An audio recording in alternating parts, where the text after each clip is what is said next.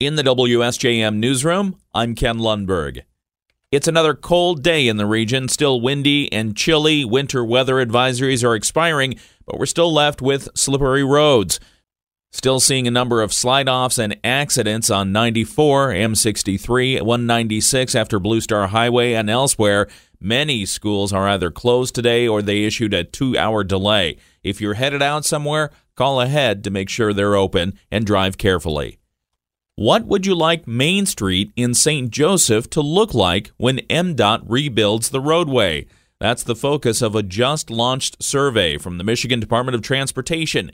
MDOT is inviting all interested parties, not just St. Joseph residents, to provide their opinions. They're seeking input from residents, commuters, community stakeholders, and local businesses. Nick Schirripa, spokesman for MDOT, says the sky is the limit as far as what people can bring to the table for ideas on how to envision the future. You know, we have to stick to design standards. We have to stick with good engineering, but that doesn't mean we can't shoehorn stuff in, right? Everything, you know, throw it at the wall, see what sticks kind of, kind of concept. Um, if you got an idea, if you've got a, a desire to see something change, let us know. Uh, if we don't know, we can't consider it. The survey is part of MDOT's planning to rebuild the state roadways M63 I 94 business loop from Central Avenue to the Blossomland Bridge and I 94 Business Loop over to the Bicentennial Bridge. Schirripa says they're looking for inputs on traffic, parking, safety, non motorized vehicles, and streetscape elements. The survey is open now through February 16, construction slated for 2027. MDOT says the input received through the survey will be used and shared at a future public meeting. You can see a video of the interview at our website, WSJM.com. Contract negotiations continue between Berrien County leaders and the unions representing Sheriff's Department's officers.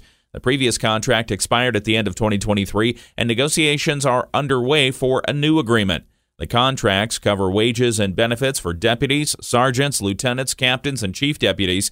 Berrien County Sheriff Chuck Heit says it's a competitive labor market, especially for law enforcement officers. Obviously, we're hoping we can get uh, them resolved, you know, in the near future. And obviously, we want to make sure we're very competitive when it comes to recruitment, retention, and making sure the deputies and, and uh, command staff are compensated well. Salaries for deputies currently start at $51,000. For sergeants, it's $63,000. For lieutenants, captains, and the chief deputy, the starting salary range is between 76 and $84,000 annually. Heit says he's optimistic they will reach a new agreement soon.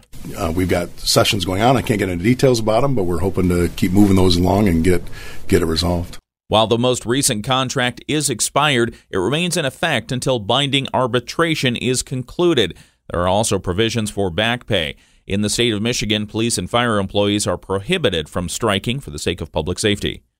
The annual Michigan Economic Outlook Survey was released at the Detroit Economic Club on Tuesday, and for the first six months of 2024, those surveyed said the economic outlook in Michigan was more positive but still facing challenges.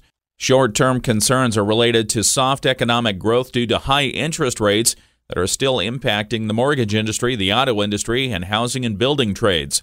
The good news is inflation is falling, given the Federal Reserve room to cut interest rates. Most surveyed expect growth in the latter half of the year and into 2025.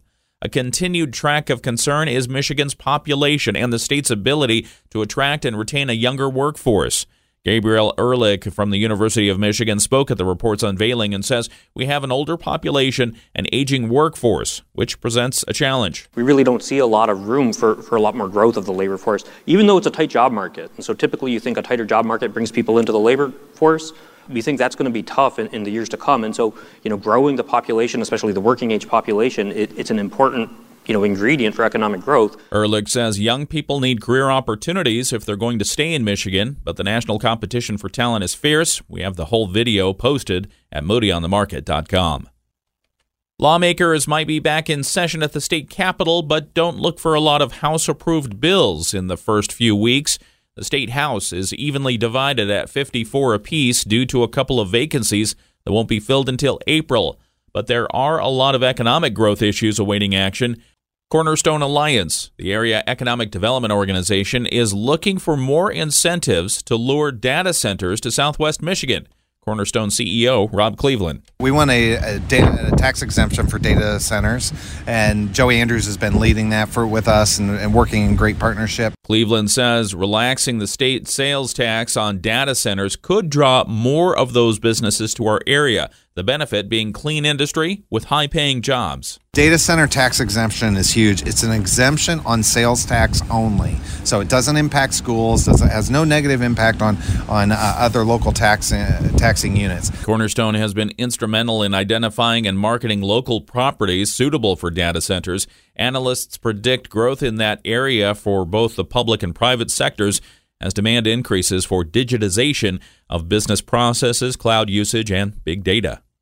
If you're considered low income and looking for help in preparing and filing your taxes this year, the United Way of Southwest Michigan has options for you.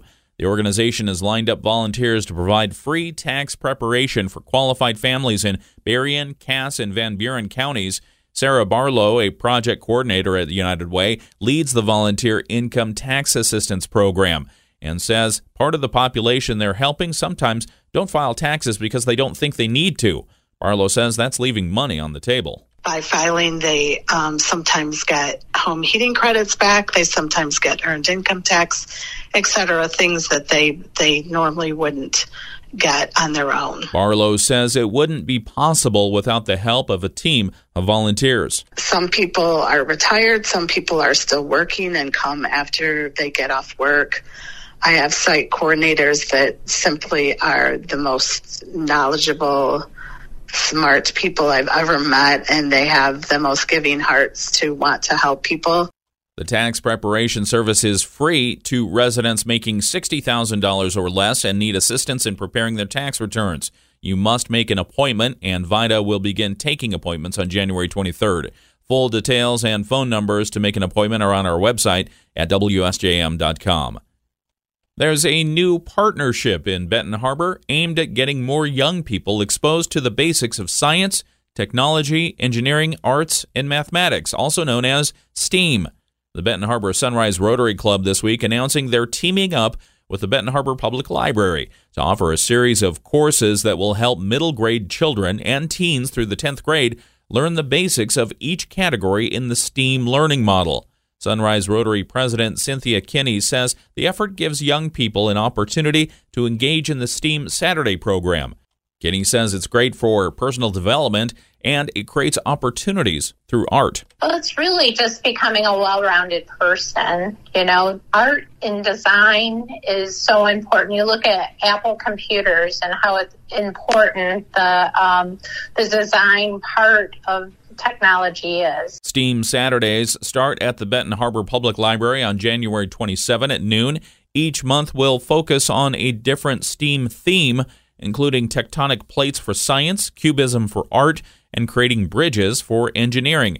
For any questions about taking part, just call the Benton Harbor Public Library. They say they're ready and will make room for as many young people as they can get interested. In the WSJM newsroom, I'm Ken Lundberg.